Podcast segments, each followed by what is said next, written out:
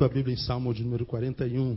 Tenho nessas manhãs, para quem não costuma vir de manhã, ministrado uma palavra que eu denominei lições do tempo da dor. Passei 45 dias afastado, com muita dor. E eu comecei ministrando dizendo que muitas vezes Deus nos tira do nosso afazer. E às vezes nós ficamos impedidos de fazer o que temos de fazer. E muitas vezes nos sentimos inúteis. E comecei a ministrar que na nossa inutilidade, ou seja, quando a gente não pode fazer o que tem que fazer, nós temos que aprender a fazer coisas que precisam ser feitas, que a gente só faz quando não pode fazer nada. Então, quem conhece o Neil sabe que a agenda do Neil é a coisa mais louca do mundo. Aí o Senhor cancelou minhas agendas todinhas e me jogou dentro de um quarto. Falei, meu Deus, eu não estou podendo fazer nada. E o Senhor fala assim, então aprenda a fazer alguma coisa nesse tempo que você não pode fazer nada. E foi um tempo de, de muito crescimento. Eu, eu diria como disse Ezequias, eis que foi para minha paz que eu estive em grande tormenta. E Ezequias disse isso depois que ele foi acometido de doença de morte. E Deus levantou o profeta e disse que lhe daria mais 15 anos. Mas antes disso ele sofreu muitas angústias, sofreu muitas dores. E depois que o Senhor falou com ele, ele entendeu que eis que foi para minha paz que eu estive em grande tormenta. Tormenta que produz paz. Então, nesse tempo de dor, eu, eu passei por um, por um aprendizado muito grande. Eu tenho compartilhado com os irmãos, e quem tem ouvidos, ouça. E quando a Bíblia diz quem tem ouvidos, ouça, efetivamente, evidentemente, ele está dizendo eu, porque eu sei que nem todos têm ouvidos, como disse a irmã. É? Então, a gente sabe que muitos são chamados, poucos escolhidos. Então, eu nunca tenho a pretensão de estar pregando a todos eu nunca tenho a pretensão de imaginar que todos ouçam o que se prega, nunca tenho a pretensão de achar que todos que estão aqui valorizam a palavra, nunca tenho a pretensão de imaginar que todos estão aqui estão interessados em Deus. Aliás, ah, na verdade, eu não espero absolutamente nada de homem algum, mas eu, a única coisa que eu tenho é a esperança de que alguns no meio da massa possam ter ouvidos, entender o que o Senhor está ministrando e aprender a viver uma vida que vale a pena ser vivida na presença de Deus seja na vitória ou na derrota, seja na alegria ou na tristeza, seja com porta aberta ou com porta fechada, seja com doença ou sem doença, a despeito do que aconteça do lado de fora, do lado de dentro, você pode viver uma vida abençoada e equilibrada no nome de Jesus. Por isso que ele diz lá às igrejas do Apocalipse: quem tem entendimento, entenda, quem tem ouvidos, ouça o que o Espírito diz à igreja. Então, Jesus já nos ensina lá, filho, quem tem ouvidos, vai ouvir. Quem não tem ouvido, não adianta pregar porque é surdo, não tem jeito. Né? Não esse que está aqui é, sendo traduzido pela Jaqueline, porque eles estão ouvindo o que, que a Jaqueline está dizendo. Né? Mas ele está falando daqueles que, que escutam, mas não ouvem. Aqueles que, cuja palavra de Deus só é som, sino que retine, mas não retém. Não retém. E vai repetindo os erros da vida ano após ano, ano após ano. Daqui a pouco está com 40 anos, aí olha para trás e fala assim: que vida miserável que eu vivi. Não tem como. Quando era novo, não ouvia. Né? Quando é, tinha, tinha tempo, tinha vivacidade, não ouvia. Estava querendo viver de acordo com o mundo. A gente quer ficar, né? a gente quer sentir, a gente quer né, viver a vida. Eu quero a liberdade, mas é uma liberdade que leva para a libertinagem. Uma liberdade que nunca é liberdade nesse que se diz livre para conduzi-lo a Cristo. Eu não sei que liberdade é essa que só leva a gente para longe de Jesus. Uma liberdade que não me dá capacidade para me aproximar do santo dos santos. Uma liberdade que só é liberdade de mim para me afastar da comunhão. Isso é liberdade do capeta. Né? Mas o cara não aprende. A gente prega, prega, prega, o cara não aprende. Bom, mas eu imagino que alguns aqui tenham ouvido. Quem tem ouvido aqui, diga assim: Eu tenho ouvido. Glória a Deus. Então é com você que eu quero falar. Bom, nessas lições do tempo da dor, eu ministrei duas palavras já. Primeira lição foi: eu descobri que por mais forte que eu seja, por causa da distância, do distanciamento, eu posso me apostatar. Descobri que por mais forte que eu seja no Senhor, se eu me afastar do lugar da comunhão, eu posso apostatar. Eu vi, quarenta e tantos dias longe, como é que a gente acostuma ficar longe. Como é que nós seres humanos somos de fato seres sociáveis. A gente se acostuma até com, qual, com qualquer situação. Aí a gente vai se afastando assim ó, da comunhão. Daqui a pouco a gente se acostuma a viver sem a comunhão. Acostumados do lado de fora da comunhão, a gente não precisa mais de comunhão. E a gente apostatou sem perceber. E aí houve um tempo, nesse tempo de dor, que eu estava longe, que eu não pegava na palavra, que eu não é, é, fechava os meus olhos e parava, mesmo que não pegasse na palavra, para me ligar com o sobrenatural, com, com o Deus que é Espírito, para me desligar um pouquinho da terra, do material, do fazer, do produzir, para estar tá sozinho com Ele, mesmo que fosse sem dizer nada. Houve tempos que eu só curtia a dor. E quando a gente não faz isso uma vez, não faz duas, daqui a pouco não faz três, daqui a pouco a gente se acostuma a, a, a, a ver a nossa Bíblia empoeirada, a ver a igreja como lugar que a gente vai só se tiver tempo, se der eu fui, se não der eu fui. Aí daqui a pouco a gente apostatou sem perceber. Quantos crentes apóstatas dentro da casa do Pai? Dentro da casa do Pai. Aprendi em segundo lugar e, e a ter certeza inequívoca de que Deus não habita de fato em templos feitos por mãos humanas. Descobrir o quanto Deus é presente na nossa vida quando o nosso distanciamento não é opcional. Eu, eu, eu, tive, eu tive momentos extremamente gloriosos com Deus, mesmo distante. De um lado eu descobri, se eu bobear, eu me acostumo em viver longe. Daqui a pouco você vem na igreja uma vez por mês, duas vezes por, uma, uma vez por bimestre. Se der Deus, se não der Deus. Aí vira essa coisa que você vira quando está longe de Deus. Aí tem que mentir para si de que está bem, não preciso da igreja. Não, estou longe da igreja, mas estou bem com o Senhor. Mentira. Você é um mentiroso. Pior, você é mentiroso para si mesmo. Quando a gente mente para os outros, tudo bem, é uma mentiria que de repente não faz nem, nem, nem mal, né? Ah, no mundo natural, no espiritual sempre faz, porque o pai da mentira é o diabo. Mas agora aquela mentira que a gente conta para nós, não, pastor, está tudo bem, estou longe da igreja, mas está tudo bem. Tem, é mentira, mentira. Você se especializou em mentir para si. Aí sabe o que acontece? Você não pode mais acreditar nos teus diagnósticos. Você não pode acreditar quando diz assim, eu estou amando fulano, não acredite nisso com tanta certeza. Ah, eu tenho raiva de ciclano, não acredite nisso, filho. Porque você é mentiroso de si mesmo. Você é apostator. A gente se acostuma. Aí por outro lado, se eu estou distante, eu posso me apostatar. Eu aprendi que se o meu distanciamento não é opcional, eu não optei por estar distante, como Deus de fato se torna no Deus que não habita em templos feitos por mão de homens, ele vai habitar contigo onde quer que você esteja.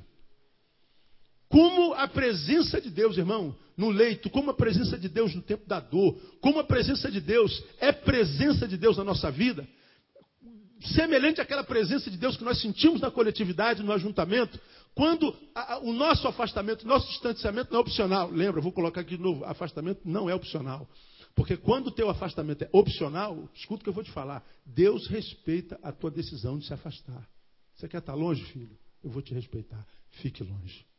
Agora, quando o teu afastamento não é opcional, Senhor, eu não estou lá, não é porque eu optei, Senhor, eu não estou lá recebendo a tua palavra, desfrutando da comunhão, é porque eu estou impedido. Então, Senhor, seja Senhor na minha vida, me permita sentir aquilo que tu está gerando no corpo lá reunido, me permita sentir aqui. E como é que a gente percebe, irmão? Vocês viveram uma noite aqui em que o pastor Isaías disse assim, irmãos, vocês vão achar que isso aqui é meio espiritista, não é? Mas não é espiritista, não. Eu estava lá no, no, ligado no, no, site. Quando Isaías falou assim, ó, irmão, você acha que eu vou falar que é espiritista? Eu já sabia o que Isaías ia falar. Ele disse assim, cara, eu estou sentindo como se a presença do pastor Neil estivesse aqui. E eu estava lá e eu disse para André, Isaías vai falar isso. Quando eu acabei de falar, Isaías falou. Aí eu liguei para alguém aqui e falei assim, ó, pode dizer que eu estou aí no espírito. Eu não estou em corpo, mas estou no espírito.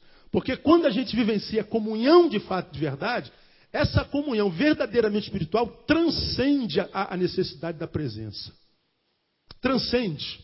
A presença é uma circunstância, mas se é uma circunstância que a gente não pode cumprir, Deus diz assim, filho, você pode estar na China, você pode estar na Malásia. O que eu fizer aqui, se você faz parte desse corpo, você vai receber lá, porque eu sou Deus daqui, mas sou Deus do lá também, no nome de Jesus. Então eu aprendi que Deus de fato não habita em templos feitos por mãos de homens. E Ele é esse Deus na nossa vida quando o nosso afastamento não é opcional. Agora, quando você se afasta por opção, eu quero que você aprenda isso aqui. Deus respeita a tua opção. Você quer estar longe, filho? Eu vou respeitar isso na tua vida. Aí a gente vê a chama se apagando. Chama se apagando. E a gente se percebe vivendo as mesmas dores, as mesmas dilemas, as mesmas desgraças que o homem sem Deus vive. Homem sem Deus se suicida ali, tu vê um crente suicidando lá. Pastores se suicidando. Homem sem Deus vive ali doenças crônicas na alma e no ser, na emoção, e o homem de Deus vive a mesma coisa. E a gente vê aquele homem sem o Espírito Santo se entregando às mazelas do dia a dia, e o homem que diz ter o Espírito Santo se entregando. Por que serve o Espírito Santo de Deus então? Se não é para ajudar-nos nas nossas fraquezas, como diz a sua palavra. Se não para ser o paráquio, aquele que é chamado ao lado para ajudar. E a Bíblia diz que então a gente vai ver a diferença entre o que serve a Deus e o que não serve. Agora, isso tem a ver com aquele que pode estar até distante, mas não por opção. Porque você é livre. Se pois o Filho vos libertar, o que, que diz mesmo texto, irmão? Verdadeiramente sereis livre. A verdadeira liberdade é aquela que é liberdade em nós até para nos permitir ir para longe de Deus. Eu sou livre até para me afastar de Deus. Porque se a liberdade não é liberdade até para me afastar de Deus, Deus não me libertaria, não. Eu prefiro você preso aqui perto de mim. Bota uma coleira dele, marra aqui na mesa pertinho de mim. Filho, você está encolerado, que é para ficar na minha presença. Então, ser um, um, um, preso, mas na minha presença. Deus, não, prefiro você solto longe do que você preso perto. Esquisito isso, né? Você mastiga um pouquinho mais com, com o dente do seu cérebro e, e veja que você pode aprender disso. Você é livre até para ir embora. Agora, hoje, nesses minutinhos, o que, que eu quero compartilhar com os irmãos mais? Uma terceira lição do tempo da dor. Nesse tempo de afastamento, de dor, eu percebi a realidade da quase impossibilidade de se viver a humanidade integralmente.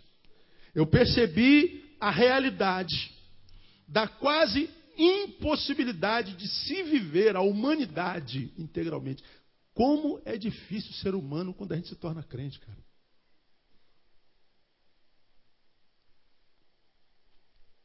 Por que, que é difícil ser humano quando a gente, aspas, se converte, vira a Bíblia? Por que, que é quase impossível de se viver a humanidade integralmente? Então, estou falando isso ah, no contexto de uma, de uma mente formada na religiosidade, na religião. A gente, se, a gente muda de religião, Aí parece que é difícil demais ser humano. Eu vou explicar já já por quê. Né? Isso é uma realidade de uma, de uma vivência num contexto social evangélico. Como é difícil ser humano? Por que, que é difícil? Por que, que, que, que é difícil ser humano quando a gente se converte? Porque no inconsciente coletivo da sociedade cristã, a dor é filha do diabo. Está doendo? Tá, é o diabo. Diga que não é isso. Sabe por que você está sofrendo, irmão? É o diabo diabo está se levantando contra você. Assim disseram os amigos de Jó. Bildade, Zofar e ele faz. Jó perdeu filhos, perdeu bens, perdeu casa, perdeu tudo, perdeu saúde. Depois perdeu a mulher. Aí aparecem os amigos, aparecem os crentes. Os porta-vozes de Deus. Jó, você está sofrendo porque você emprestou dinheiro a juros. Olha o miserável. Jó, você está sofrendo porque você não foi íntegro com os teus funcionários, você pagava menos do que devia. Jó, você foi, você está sofrendo porque você não educou teus filhos como teus filhos deveriam ser educados. Por isso Deus levou os teus filhos. Aparecem os porta-vozes em nome de Deus, mas falando com a voz do diabo, que vem nos dizer qual é a razão da nossa dor. Você está sentindo dor por causa disso. E a dor é sempre legalidade para o diabo, é sempre fruto do capeta. E a gente sabe que Jó sofreu exatamente pelo contrário. Ele não sofreu porque foi infiel. Ele sofreu porque Deus sabia que ele era o homem mais íntegro da terra. Sim ou não? Por que, que Daniel foi para a cova? Porque ele era um crente sem vergonha ou porque ele foi um crente extremamente fiel? Fiel. Por que, que os outros foram para a fornalha? Porque eram crente canalha ou porque eram fiéis? Fiéis. Mas no contexto evangélico, você está sentindo dor. É o diabo. Aí pronto, você está sentindo dor, você tem a obrigação de explicar porque está doendo. Pastor, eu estou sentindo dor. Bom, aí começa os, os os Elifaz e os Ofares da vida. E o pastor deve estar em pecado. Deve ter alguma coisa por baixo do tapete. Não tem uma coisa, não tem um monte de coisa embaixo do meu tapete. Que você nunca vai saber, mas Deus sabe de cada poeirinha que tem embaixo do meu tapete.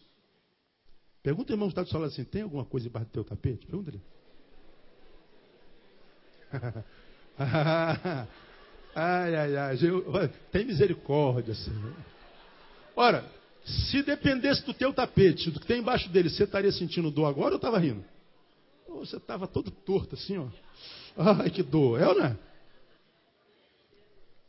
Ah, o pastor Neil, ele está sentindo dor. Ah, eu não sei, eu achei a pastor André muito triste aquele dia. E deve ter batido na pastor André, não teve um lance aqui.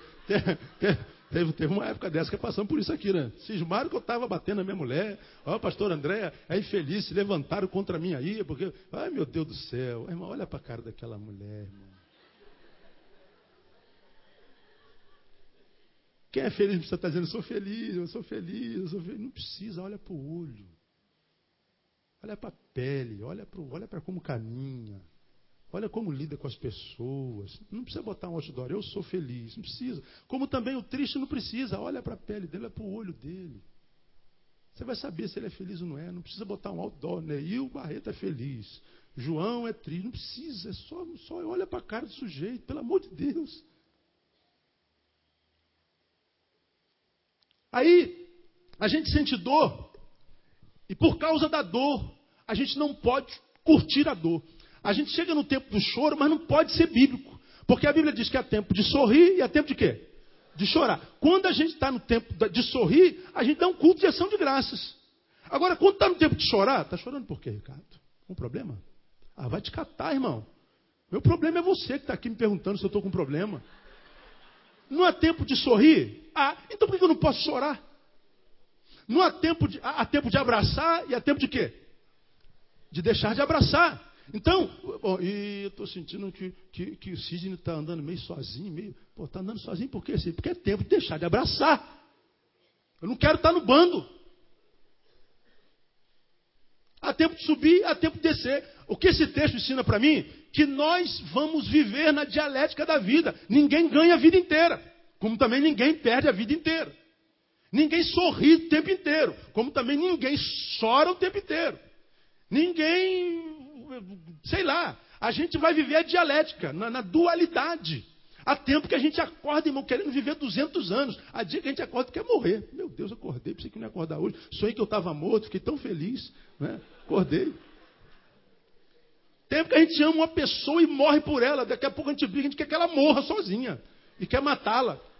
Agora, no âmbito do cristianismo, do evangelicalismo brasileiro, se está sentindo dor é o, é o diabo. Começa as especulações. O senhor está tratando do pastor. O pastor está em pecados. Pastor, o que, que está acontecendo com o senhor? Aconteceu que a minha C7, a, a minha hérnia, número 7, rompeu. E como qualquer ser humano, infelizmente, comprimiu minha medula, eu estou sentindo dor. Não tem como sentir dor. Mas por que, que a tua hernia rompeu? É porque ela está na, na, coluna, está na coluna, ela rompe. Se ela tivesse na, na perna, não era hérnia, era o problema na patela.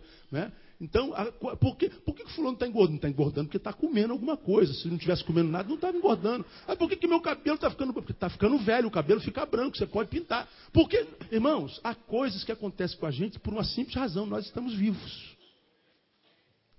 Você está vivo, amém ou amém? Então você está diante das implicações da vida. Por que, que meu casamento acabou? Acabou porque vocês não souberam ser cônjuges como cônjuge tem que ser. Não souberam renunciar, dialogar um pouco. E amor é como um jardim, se não regar, morre. Ah, mas a Bíblia diz que o amor é eterno. O amor é eterno que parte de um Deus que é eterno, é o ágape. Mas o amor que parte de um ser humano finito como eu não pode ser eterno. Ele pode acabar. Para não acabar, para durar eternamente, a gente tem que viver como a Bíblia diz que ele tem que ser vivido, tem que ser regado.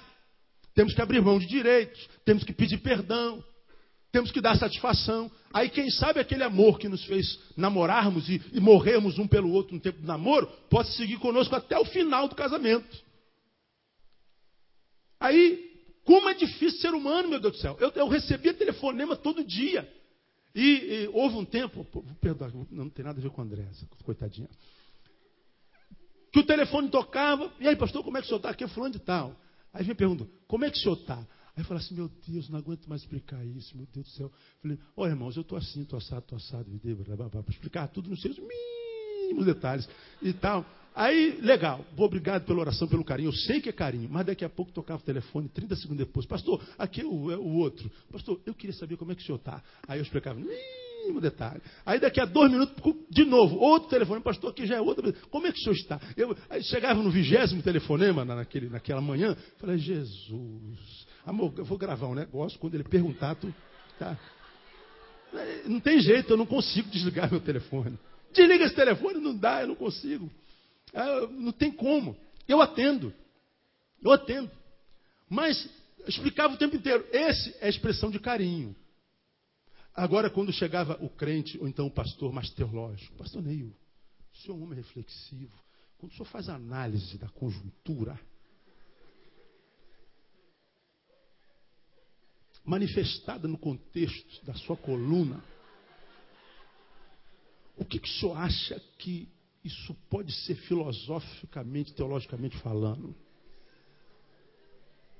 Eu falei, irmãos, eu acho que isso é problema de DNA, data de nascimento avançada. Eu estou ficando velho. Deve ser isso. Mas o irmão não acha que. Eu não sei, eu tenho sentido aqui que isso é coisa do diabo. Eu falei, é, o irmão está sentindo aí, mas a dor é aqui que está sentindo. Às vezes, para não entristecer o homem, eu falei, é, irmão, pode ser. Então, irmão, ora um pouquinho mais por mim aí e tal. Não vamos orar, pastor. Nós estamos movendo aqui os pastores da nossa cidade, tem reunião do conselho de pastores, sei da onde. Vamos estar orando porque o irmão tem sido uma bênção no Brasil. O diabo está se levantando, ele se levanta contra mim todo dia. Mas eu acordo, ele já está de pé me aguardando. Hoje eu te pego. Vou dormir, deita, ele continua de pé. Vou ver se eu te pego no sono. Vou te pegar na esquina. Eu falei, vai tentando, diabo, vai tentando. Porque você pode, quem sabe, até tocar no meu corpo, é verdade, mas na minha alma jamais, porque ela tem dono, está guardada no Senhor. É o que aconteceu com Jó. De modo que toca na carne ou não toca, se não tocou na alma, é como se não tivesse tocado no corpo, irmão. A mulher de Jó diz assim: pô, cara, você já perdeu tudo, amaldiçoa logo esse teu Deus, dá um tiro na tua cabeça.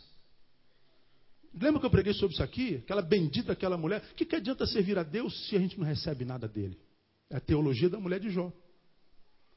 Então, se Deus não te dá nada, te permite ser tocado aqui, tocado ali, tocado aqui, tocado ali, Servir esse Deus para quê? Não, não, há, não, há, não há razão para servir esse Deus.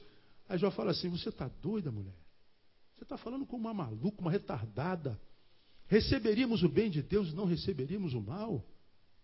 E a Bíblia diz que Deus honrou a Jó, porque ele disse assim: Porque eu sei que o meu redentor vive e que por fim se levantará por terra em nome de Jesus. Ele está dizendo assim: ó, o Deus que me deu é Deus para tomar. Então o Senhor deu, o Senhor tomou. Ele continua sendo bendito, em nome de Jesus. Essa é a teologia de Jó. É a teologia que entende que Deus é Deus para dar e é Deus para tirar. Deus é Deus para dar o bem e Deus é Deus para permitir o mal. Deus é Deus para fazer o que quiser. E se eu reconheço Deus como Deus, eu não vou entrar numa noite e falar, vou abandonar Deus porque está doendo. É dor, é do diabo. A, adversidade é do capeta. Ah, eu estou assim porque o diabo. É, o pastor ora por mim, o diabo está tá se levantando. Desde quando é diabo, irmão? Mas, pastor, o diabo está furioso comigo. Às vezes eu pergunto, tá, tá, por que, que você acha que o diabo está furioso mais com você do que comigo? Por que, que você acha que o diabo está furioso contigo mais do que com o irmão que está do teu lado? Qual a razão? Aí você não sabe que quando você fala assim, pastor, ora por mim, o diabo está tá muito furioso comigo. Você está dizendo assim, é porque eu faço muito mais do que o Leandro. E aí eu sou muito mais tentado. Agora o Leandro não, o Leandro é um crentezinho, porcaria. Mas comigo não, Leandro. está furioso comigo, Leandro. Olha por mim, porque o diabo está se levantando. Você está dando uma declaração de soberba, às vezes, sem saber. Porque o diabo se levanta contra mim, contra você, contra todo mundo. Ele, a Bíblia diz que ele veio, se não para fazer uma coisa tripla: matar, roubar e destruir. Se tu demole, ele mata, rouba, destrói mesmo. Se não demole, ele tenta fazer da mesma forma. Então, nesse tempo de dor, como é que eu tive que explicar, meu Deus do céu? Como é que eu tive que arrumá-la? Eu falei, meu Deus, eu não tenho mais palavras no meu vernáculo para tentar dar uma justificativa para a minha dor. E a minha dor nada mais é do que a dor humana. É a dor que acomete a qualquer ser humano. O ser humano, o cabelo cai. O ser humano, irmão, quem trabalha muito com computador vai dar uh, ler, lesão por esforço repetitivo. Por que, pastor, que Deus permitiu que eu tivesse lesão por esforço repetitivo? É porque você deve trabalhar com esforço repetitivo, né? É, então é por isso que deu. Se você parar de repetir, não, não dá mais. É, pastor, é. Não é o diabo, pastor? Talvez não. De modo que eu não ando com o diabo na cabeça, irmão. Eu não penso no diabo nem uma hora no dia. Eu não saio do meu dia de manhã cedo falando assim, ah, meu Deus, Satanás está amarrado. Você nem pensa que você está. Já... Olha, pode ficar, pode ficar por aí, que eu estou aqui cercado de anjo. Aí entra no carro, já te falei lá dentro. Nem tenta entrar no meu carro, porque aí tu, tu liga uma música e tem anjo descendo nesse lugar. Olha aí, diabo, tem anjo descendo aqui, vou logo te avisando. Você chega aqui no, no teu trabalho e entra no trabalho, ó, vou logo, logo dizendo, Satanás, ó, aqui está santificado. Vai almoçar, Satanás. Nem adianta dizer dessa comida aqui, não, porque ela é uma bênção de Deus. Aí você está crente que está abençoando, não, você está dando ibope, diabo danado. Mal ou bem, fale de mim. Agora, quando você passa pela vida, nem sabe que Satanás existe, e não sabe que Satanás existe porque você anda no Senhor. Satanás fala assim: pô, esse cara não, esse cara não me dá uma atençãozinha, vai te catar, Satanás. Eu tenho mais anjo para tratar, eu tenho, tenho Deus para lidar, eu tenho Espírito Santo para me encher, eu tenho coisas espirituais do bem para realizar. Isso quando eu estou envolvido com a coisa que é da luz, o que é das trevas não entra. Aí a gente tem que estar tá explicando porque a dor é filha do diabo. Aí, Abra a tua Bíblia no Salmo 41. Eu já falei isso, não? Já? Amém. Olha o que diz o Salmo 41 para você ser abençoado aí. Bem-aventurado é aquele que considera o pobre solidário. O Senhor o livrará no dia do mal. O Senhor o guardará e o conservará em vida. Será abençoado na terra. Tu, Senhor, não o entregarás à vontade dos seus inimigos. Agora olha a terceira bênção. O Senhor o sustentará no leito da enfermidade. Tu lhe amaciarás a cama na sua doença. Quem entende o que está escrito aí? O cara é abençoadão, não é? Mas o Senhor está dizendo assim, Senhor, tu o sustentará onde? Lê aí. No leito do que, irmão? Então o abençoado fica doente? Fica. E diz: Deus o sustenta onde? No leito. Aí você fala assim: Ué, pastor, a gente fica doente? Fica. A gente vai para o leito? Vai. Então esses que estão por aí, olha o leito, irmão. Olha, irmão, anda direito, olha o leito. irmão, eu gosto do leito. Não em doença, agora, tirar um soninho quando pode, né, irmão? Um tempozinho como esse aí, acordar às nove horas, tá bom, tá? Segunda-feira, amanhã, se você pudesse acordar às nove. Hã? Ou você, você faz até vigília hoje, né? Mas não, amanhã tu acorda 4 horas da matina, chovendo frio danado, vai para a fila do 744, né? Do 383, sei lá da onde, lá do Valqueiro, 260. Frio doido. Se pudesse acordar não, leito, é olha o leito, irmão, meu leito é uma benção. Edredomzinho, bonitinho e tal. Beleza pura. Agora, esse texto está dizendo que Deus é Deus na nossa vida quando a gente está saudável, mas que ele continua sendo Deus quando a gente adoece. Porque na cabeça de muitos crentes, quando a gente adoece, foi o diabo. Então, como se Deus se retirasse e dissesse assim: Satanás pode adoecer o cabra, porque ele pisou na bola. Aí parece que nós estamos entregues ao diabo. Mas esse texto diz: ah, O Senhor o sustentará no leito da enfermidade, tu lhe amaciarás a cama na sua doença. Diz que Deus vai deitar na cama, vai aquecer a cama, vai amaciar a cama, para quando você estiver doente, você deitar numa cama já ungida pelo próprio Senhor. O que, que é isso, irmão? Aí o médico vai tratar do teu corpo e o Senhor vai estar tratando da tua alma. De modo que eu aprendi nesses dias como é difícil o ser humano, com todas as implicações que a humanidade nos traz quando a gente é crente. Agora, hoje, amado, eu sinto profunda, mas profunda alegria por poder dizer que eu não, que eu, que eu, que eu não estive bem fisicamente, mas eu não me sinto culpado por, nem, por não ter estado bem fisicamente. Eu sofri, como falo sempre, a minha crise em paz. Senti a dor da, da, da, da, da hérnia, mas não senti a dor da culpa de estar doente. Senti a dor do afastamento dos irmãos, mas não senti a noia de ter que dar uma justificativa para crente que não conhece a palavra, muito menos o Deus da palavra, e acha que quando a gente adoece é porque Deus nos abandonou. Não, eu tive a graça de estar enfermo no corpo, mesmo na minha enfermidade, perceber a presença de Deus me aquecendo, me abençoando e me ungindo com a sua graça, com a alegria do seu Espírito Santo. Eu tive a graça, e você pode ter a graça, de obter um conselho do médico e perceber que esse conselho do médico é uma intervenção divina, é um conselho espiritual. Agora, quando a gente é evangélico, é difícil ser humano. Aí, nessa manhã, eu quero mostrar a vocês algumas realidades. humanas que nós encontramos na Bíblia, para as quais nem sempre a gente atenta. Primeiro foi essa da Bíblia aqui, que Deus nos sustenta no leito. Ele não nos sustenta para que nós nunca passemos pelo leito. Não, ele disse: mesmo que você caia no leito, eu vou sustentar você. Mesmo que você caia na cova. Nem sempre Deus nos livra da cova. Ele nos livra na cova. Nem sempre ele nos livra da fornalha, mas ele nos livra na fornalha. Fiz uma série de sermões há bem pouco tempo atrás, que nós devemos nos revestir de toda a armadura de Deus. Para quê? Para que a gente possa permanecer firme onde? No dia mau. Então ele está dizendo, olha, dias maus fazem parte da agenda de qualquer ser vivo. Aí acontece muito, muitos pastores que pregam a tal da teologia da prosperidade, que Deus não permite que se adoeça. O cara, quando está doente, tem que mentir. Diga que eu estou viajando. Tem, nessa semana, hoje aqui, pregando para você, há um pastor muito famoso que está acamado. Está acamado. E que o qual pastor dele tem que estar tá dizendo no púlpito hoje que ele está viajando, está no exterior. Sabe por que tem que dizer que ele está no exterior? Porque ele não pode mostrar para a igreja que está doente. Porque ele prega que crente não fica doente. Aí esse homem está sendo aquecido no leito por quem? Por Deus ou pelo diabo? Pelo diabo. Porque o diabo é o pai da mentira. Agora eu quero dizer para você, amado, que você pode dizer, Senhor, é, é, oh, vizinha, você está doente? Estou doente sim, irmão. Estou. Porque a verdade você teve um problema com o Tive. Vem cá, tua unha encravou, encravou. Mas o Senhor tem dado vitória. Por quê? Qual é o problema? Ah, eu, eu, eu acho que crente tem que ficar doente. É porque você não conhece o Deus, nem a Bíblia de, que, que revela a palavra de Deus. E pregar isso parece até esquisito. Pastor, o senhor está fazendo apologia à enfermidade? De jeito nenhum. Eu quero que você morra saudável, viva saudável, que nunca a enfermidade passe perto de você. Agora, isso faz parte da vivência humana. Eu quero mostrar algumas realidades para você. Vamos a Gênesis capítulo 48. Primeiro livro da Bíblia. Quem já ouviu falar em Abraão? Já ouviu? Diga amém. Quem é o filho de Abraão? Isaac. Quem é o filho de Isaac? Jacó. Abraão, Isaac, Jacó. Fala Abraão, Isaac, Jacó. Esses são os grandes patriarcas. Foi onde começou a história da redenção.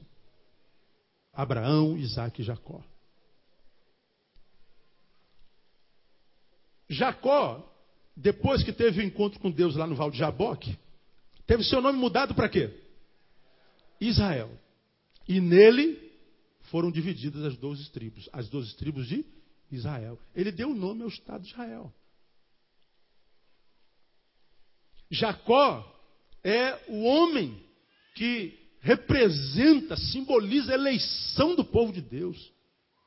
As doze tribos de Israel são os doze filhos dentro do cara. Jacó.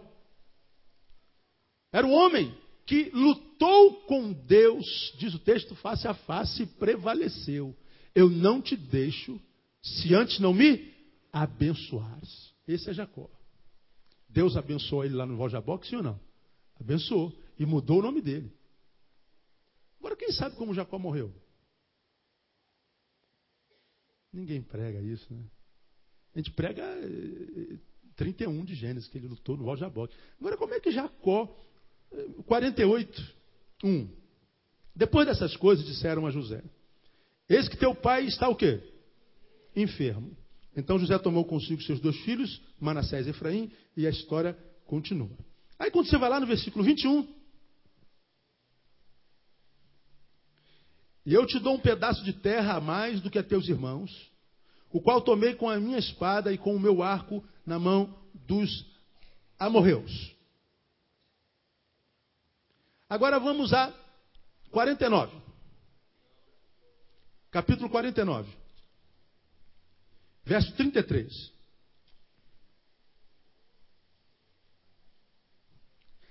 Acabando Jacó de dar estas instruções a seus filhos, encolheu seus pés na cama e fez o quê? Expirou ou morreu e foi congregado ao seu povo. Volta ao 48:1. Depois destas coisas, disseram a José: Eis que teu pai está o quê? Enfermo. É que eu não quero ler o capítulo todo, que é muita coisa. Aí quando você vai no capítulo 49, versículo 33, acabando Jacó de dar essas instruções, encolheu seus pés na cama e expirou, morreu. Jacó morreu de uma enfermidade. Ora, por que, que o Val de Jaboque representou a cura dele enquanto caráter, Deus mudou o seu nome, lutou com Deus e prevaleceu, por que, que Deus agora não o curou na cama? Por que, que Deus permitiu que ele morresse enfermo? É para a gente pensar. Vamos a 2 Reis, capítulo 13. 2 Reis, capítulo 13.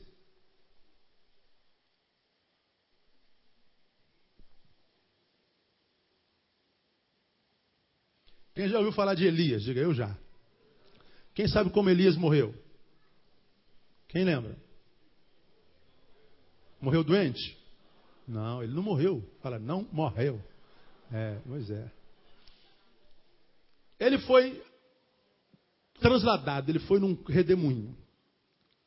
Mas ele tinha um discípulo. Como era o nome desse discípulo? Eliseu. Elias, pergunta Eliseu, Eliseu, o Senhor vai me tomar. E eu quero que você me peça alguma coisa que eu possa fazer por último. Que que você, se eu pudesse fazer alguma coisa, o que, que você queria que eu fizesse? O que, que Eliseu pediu? Quem lembra?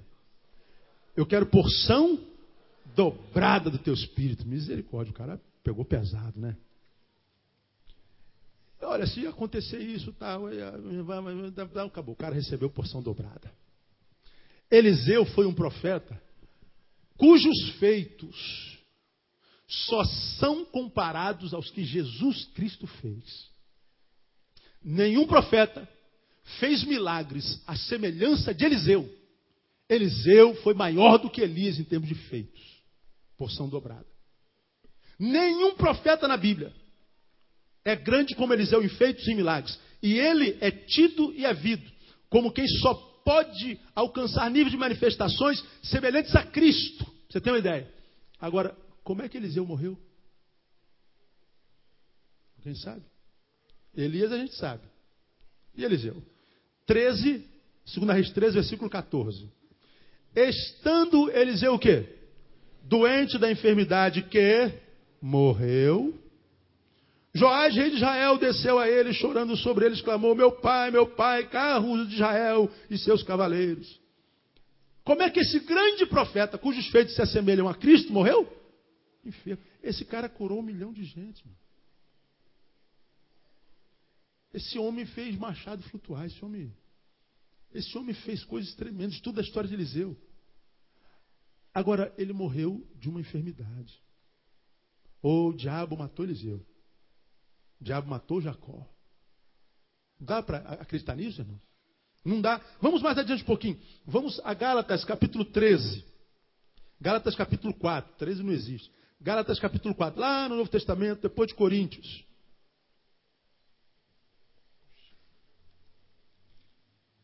Gálatas 3.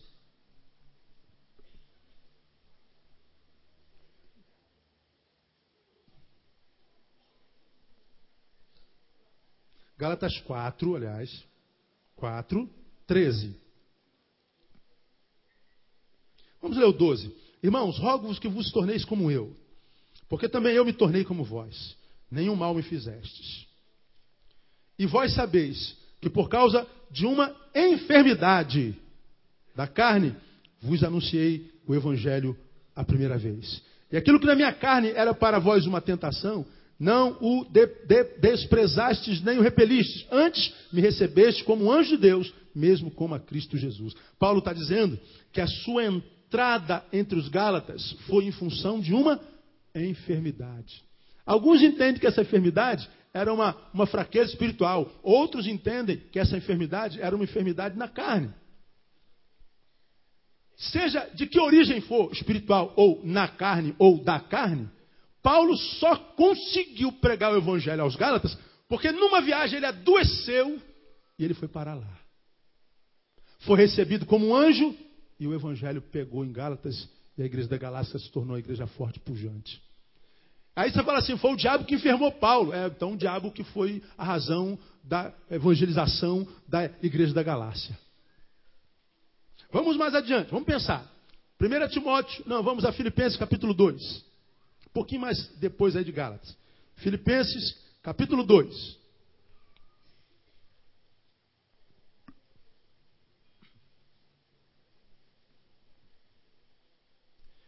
Versículo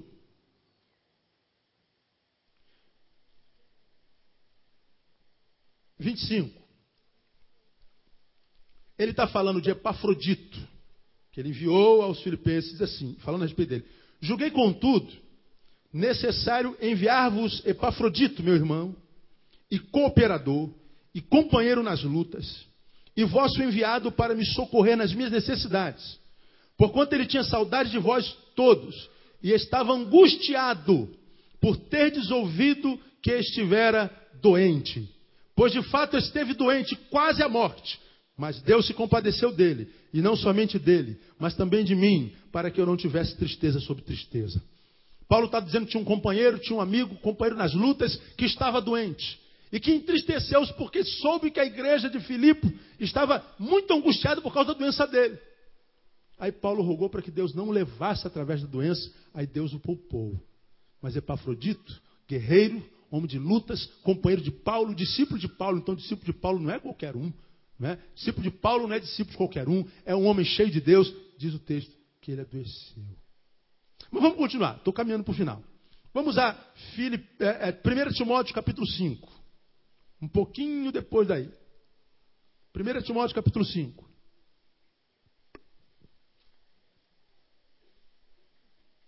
Paulo, como pastor e pai espiritual de Timóteo, lhe dá um conselho que você conhece muito bem. Ele dá um monte de conselho. Né? Ele, no capítulo 5 ele fala acerca dos velhos e das viúvas, acerca dos anciãos. Fala, ele dá um monte de conselhos. Entre os conselhos que ele dá, ele dá sobre o corpo biológico. Lá no versículo 23 ele diz: Timóteo, não bebas mais água só, mas usa um pouquinho de vinho. Por quê? Por causa do teu estômago, o que mais? Das tuas frequentes o quê? enfermidades. A Bíblia diz que Paulo passava pelas cidades, irmão, a sombra dele curava. A Bíblia diz que ele ia curando toda sorte de enfermidades e libertando muitos cativos do diabo. Por que, que Paulo não curou Timóteo? Porque não foi vontade de Deus. Se Deus é Deus, Ele é Deus para dizer sim, mas Ele é Deus para dizer não. Que Deus é esse que a gente quer amarrar? Tu és obrigado a dizer sim, Deus. Não me venha com esse negócio de não, porque senão eu não acredito mais em Ti e vou me afastar do Senhor. Vai perder um adorador. Aí o cara imagina que Deus vai estar em depressão. Oh, o Neil não vai acreditar mais em mim porque eu disse não. Pô, irmão, não dá para acreditar num Deus desse. Paulo está dizendo, não toma essa água pura, essa água é insalobra, essa água é salgada, essa água é ruim. Bota um pouquinho de vinho. Olha que isso é, isso é conselho que crente dá, irmão. Né? Bota um pouquinho de vinho, o vinho é adocicado, então vai quebrar ah, não, o salobro da água, então tu toma água mais, mais saudável, um pouquinho de vinho. Tem crente que rabisca isso aqui da Bíblia, não. Esse vinho não é o vinho. Esse vinho. Aí o cara faz a teologia do vinho de Paulo, né? E devia se preocupar em Timóteo. Enfermidade na vida de Timóteo. Para a gente terminar, 2 Timóteo capítulo 4. 2 Timóteo, capítulo 4.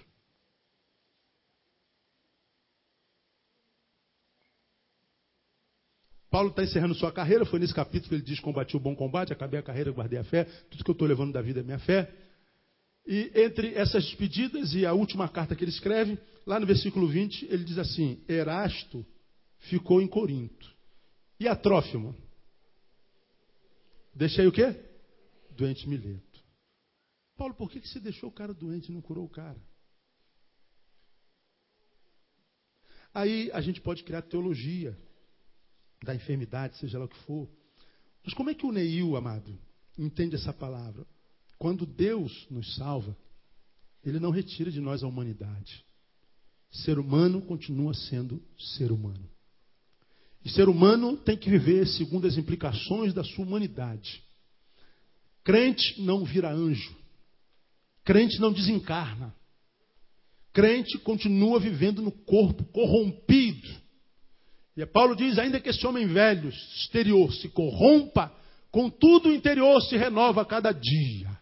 Ele fala que nós vivemos novidade de vida no corpo envelhecido. Nós vivemos na carne, na mesma carne com a qual nós nascemos. E essa carne é contaminada pelo pecado. Então, eu queria, diante disso tudo que nós vemos aqui, diante disso que nós lemos, dessa, dessa explicação a respeito do, da, da, realidade patológica dos homens de Deus, eu quero tecer algumas considerações e terminar minha palavra. Primeiro, santo não é quem vive sem dor. Santo é quem, a despeito dela, permanece íntegro e fiel ao Deus que o chamou. Então o santo não é aquele que eu sou santo, então não adoeço mais, não. Santo é aquele que, a despeito da dor, a despeito da adversidade, a despeito da enfermidade, ele continua sendo fiel. O Senhor me deu saúde, o Senhor me tirou saúde, bendito seja o nome do Senhor. O Senhor me deu emprego, o Senhor permitiu que o meu emprego saísse, bendito seja o nome do Senhor. O Senhor me deu filho, o Senhor tomou meu filho, bendito seja o nome do Senhor. O Senhor me deu uma mãe maravilhosa, o Senhor levou a minha mãe maravilhosa, bendito seja o nome do Senhor. Esse é santo. Preguei domingo sobre isso. Quando falei sobre, naquele sermão domingo à noite, sobre sexualidade. Santo não é quem foi vencido pelo. É, é, é, foi liberto do tesão. Não é não. Santo é quem aprende a lidar com isso sem se submeter a isso. Porque existe o que é desejo e existe o que é vontade. O desejo continua aqui, mesmo depois de salvo. O desejo me empurra para o sexo oposto. Hoje nem só mais para o oposto, né? a coisa está feia. Então, o, o, desejo me empurra para lá. Agora, qual é a vontade de Deus? A vontade de Deus é que você não ceda ao teu desejo nenhum. A vontade de Deus, Neil, é que você, a despeito do teu desejo, faça a vontade do Deus que o chamou e o santificou. Então, você diz não ao teu desejo e diz sim à tua vontade. Isso é ser santo. Agora, há quem diga que ser santo é não ter mais tesão. Ter santo é você vai olhar para a mulher e vai ver um poste. Você vai olhar para um homem e vai ver uma barra de ferro. Se bem que barra de ferro hoje as pessoas descem dela, nessa coisa toda. Você vai olhar para o homem e vai ver um banco. Não é mentira. Você pode se tornar um homem mais santo. Vai ver uma mulher, e o que, que você vai ver? Uma mulher.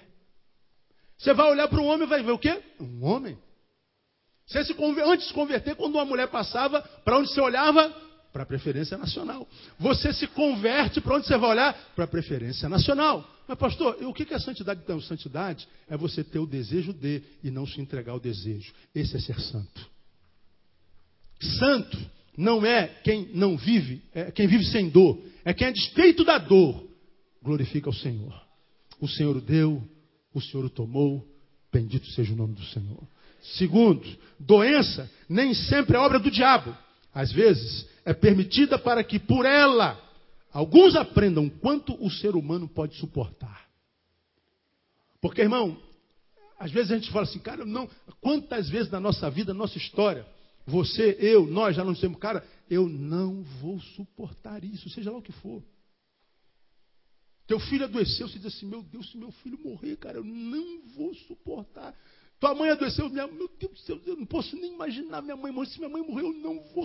Meu, meu Deus, meu casamento, meu marido está indo embora, minha mulher está indo embora. Eu não vou suportar viver assim. Meu Deus, essa doença, se for o que eu estou pensando, pastor, Senhor, não permite que eu não vou suportar. Quantas vezes a gente diz não vou suportar e a coisa acontece?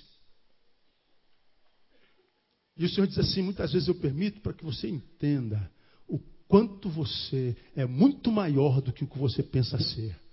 Quero mostrar para você como você é capaz de resistir, porque ele disse: não vem nenhuma dor, não vem provação que seja maior do que aquela que a gente possa suportar. Então, às vezes, Deus permite para que nós então percebamos o quanto nós podemos suportar, de modo que a gente vai com muito mais ousadia. Pode vir os inimigos, porque vocês falaram que iam jogar minhas tripas aos corvos, vocês falaram que iam arrancar minha cabeça, os golis da vida dizendo que vão arrancar nossa cabeça e jogar lá no meio do arraial, e nós vamos fazer, fazer de nós um pardalzinho. Aí a gente fica com medo e diz assim: meu Deus do céu, não dá para mim não, que ele falou que eu sou fraco. O Senhor diz assim: não, filho, não acredita nisso. Lembra o que você passou ontem? Lembra o que você passou mês passado? Lembra aquelas adversidades na tua vida? Você disse que não ia conseguir nunca. Você tem um poder de resistibilidade muito maior do que você possa suportar. E acredite, se você chegar a um ponto do qual você não pode de fato suportar, entra a minha graça e quem vai te sustentar sou eu, porque eu sou o Deus da dor, eu sou o Deus da vitória. E aplauda o Senhor bem forte, porque Ele é tremendo. Aleluia.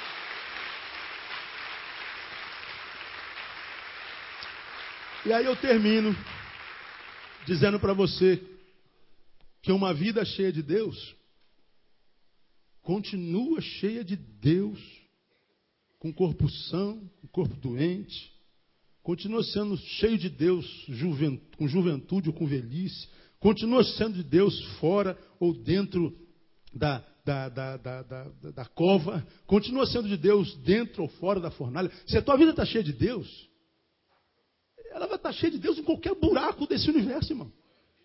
Você está cheio de Deus, sobe no avião da, da NASA lá, naquele ônibus espacial, vai para Marte. Você vai continuar sendo cheio de Deus lá em Marte. Você é cheio de Deus, Deus falou, quero que você evangelize lá no meio do, do, dos, dos, góticos, lá do pessoal que, que mata quem não, não, é igual a ele. Vai porque você vai ser cheio de Deus lá dentro. Se Deus te chamou e você está cheio dele, com doença ou sem doença, você continua sendo cheio de Deus. Então não entra nessa história. Então, minha igreja, escuta aqui essa palavra para você que é ovelha. Quando você estiver passando pelo vale da sombra da morte, creia, não precisa temer, o Senhor é contigo. Quando você estiver passando por enfermidade, sofra a dor da enfermidade, mas não sofra a culpa de estar doente. Porque quem diz que você não ia ficar doente, mente. Ah, pastor Isaías 53, ele tomou sobre si as nossas enfermidades. O castigo não estava paz, é, é, estava. Ele tomou sobre si as nossas enfermidades. Foi. De que enfermidade que ele está falando, irmão? Daquela enfermidade para a qual não há cura. Qual é a enfermidade para a qual não há cura? O pecado. Qual é o único remédio para curar o pecado? Diga vocês. Como é o nome dele? Jesus. Essa enfermidade, só ele para curar. Agora a gente cai numa, numa mentira eclesiológica, teológica. Ele levou sobre si as nossas enfermidades. Olha para a tua história, cara. Pelo amor de Deus, vê se não tem gente que for doente na tua vida. Olha, Eliseu morreu doente. Meu Deus, se Eliseu morreu doente, quem sou eu? Eu vou morrer comido. Morrer igual. Como é que é o nome daquele rei que morreu comido pelos bichos lá? Hein? Herodes, está amarrado, em nome de Jesus. Mas que o bicho vai comer a gente? Vai. Depois de morto, lógico. Vai, vai. Aí eu vejo crentes que sofrem mais pela culpa de estar doente do que pela dor produzida pela própria doença. Se eu não podia estar doente, Senhor, estou, qual é o meu pecado? Mas o teu pecado é estar vivo. Morre. Quando você morrer, saiba, você nunca mais vai ficar doente na tua vida. Quando você morrer, você nunca mais vai discutir no teu casamento. Você, você, você morrer, você não precisa nem pagar suas contas mais. Ninguém vai te incomodar. Agora, filho, não morreu, não me leva mal, filho. Pode ser que você saia daqui do culto abençoadíssimo. Teu carrinho não esteja lá fora. Ah.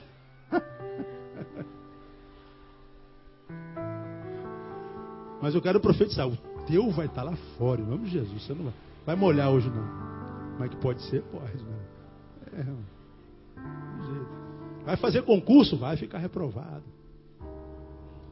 Se apaixonou por aquela menina. Uh, irmã, Deus me disse que você é a mulher da minha vida. Tem que me dizer primeiro, filho, porque dizer para você não me falar não adianta nada. Vaza. E tu vai voltar, pô, Deus, o que, que aconteceu? Você que disse que eu disse, eu não disse nada, bobo. Que é isso? Inventa, bota nada na minha boca, não. A gente tem que aprender a viver na dialética. De um lado veio da vitória, do outro lado veio da derrota. De um lado veio da alegria, do outro lado veio da tristeza. De um lado veio da honra, do lado veio da desonra. Do lado veio da prosperidade, do lado da adversidade. Mas o Senhor está dizendo assim: ó, no tempo da prosperidade celebra, no tempo da adversidade considera, porque eu fiz tanto um como o outro. E ele diz: Eu sou o Senhor do monte, mas sou o Senhor do vale. Mostrei para você em 41, 3 de Salmos. Eu sou o Senhor que gera saúde, mas sou o Deus que aqueça o leito quando você estiver enfermo também. Eu sou o Deus que te guarda de todo mal, mas sou o Deus que, se for preciso, permitir que o mal te toque para você melhorar, eu vou permitir. Eu termino, agora eu vou terminar de verdade. Três vezes que eu já terminei. Essa é, é, é o, último, o último fim. Contando uma experiência de um jovem pastor que foi salvo aos 18 anos e Deus começou a usar de uma forma tremenda nesse país.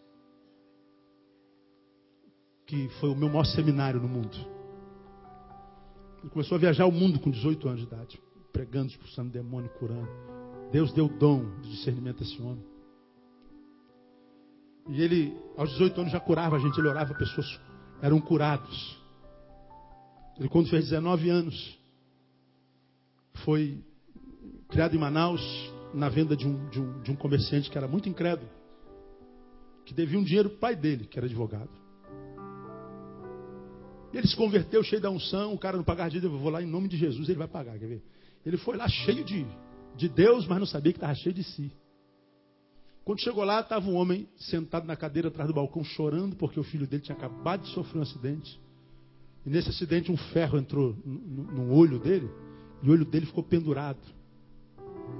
E rasgado, havia um, uma coisa muito feia. O menino tinha 16 anos, 12 anos, eu não me lembro. E ele então não teve coragem de cobrar dinheiro vendo a dor daquele pai. Aí ele sentou do lado daquele homem e falou assim: Você acredita que Deus pode curar o olho do seu filho?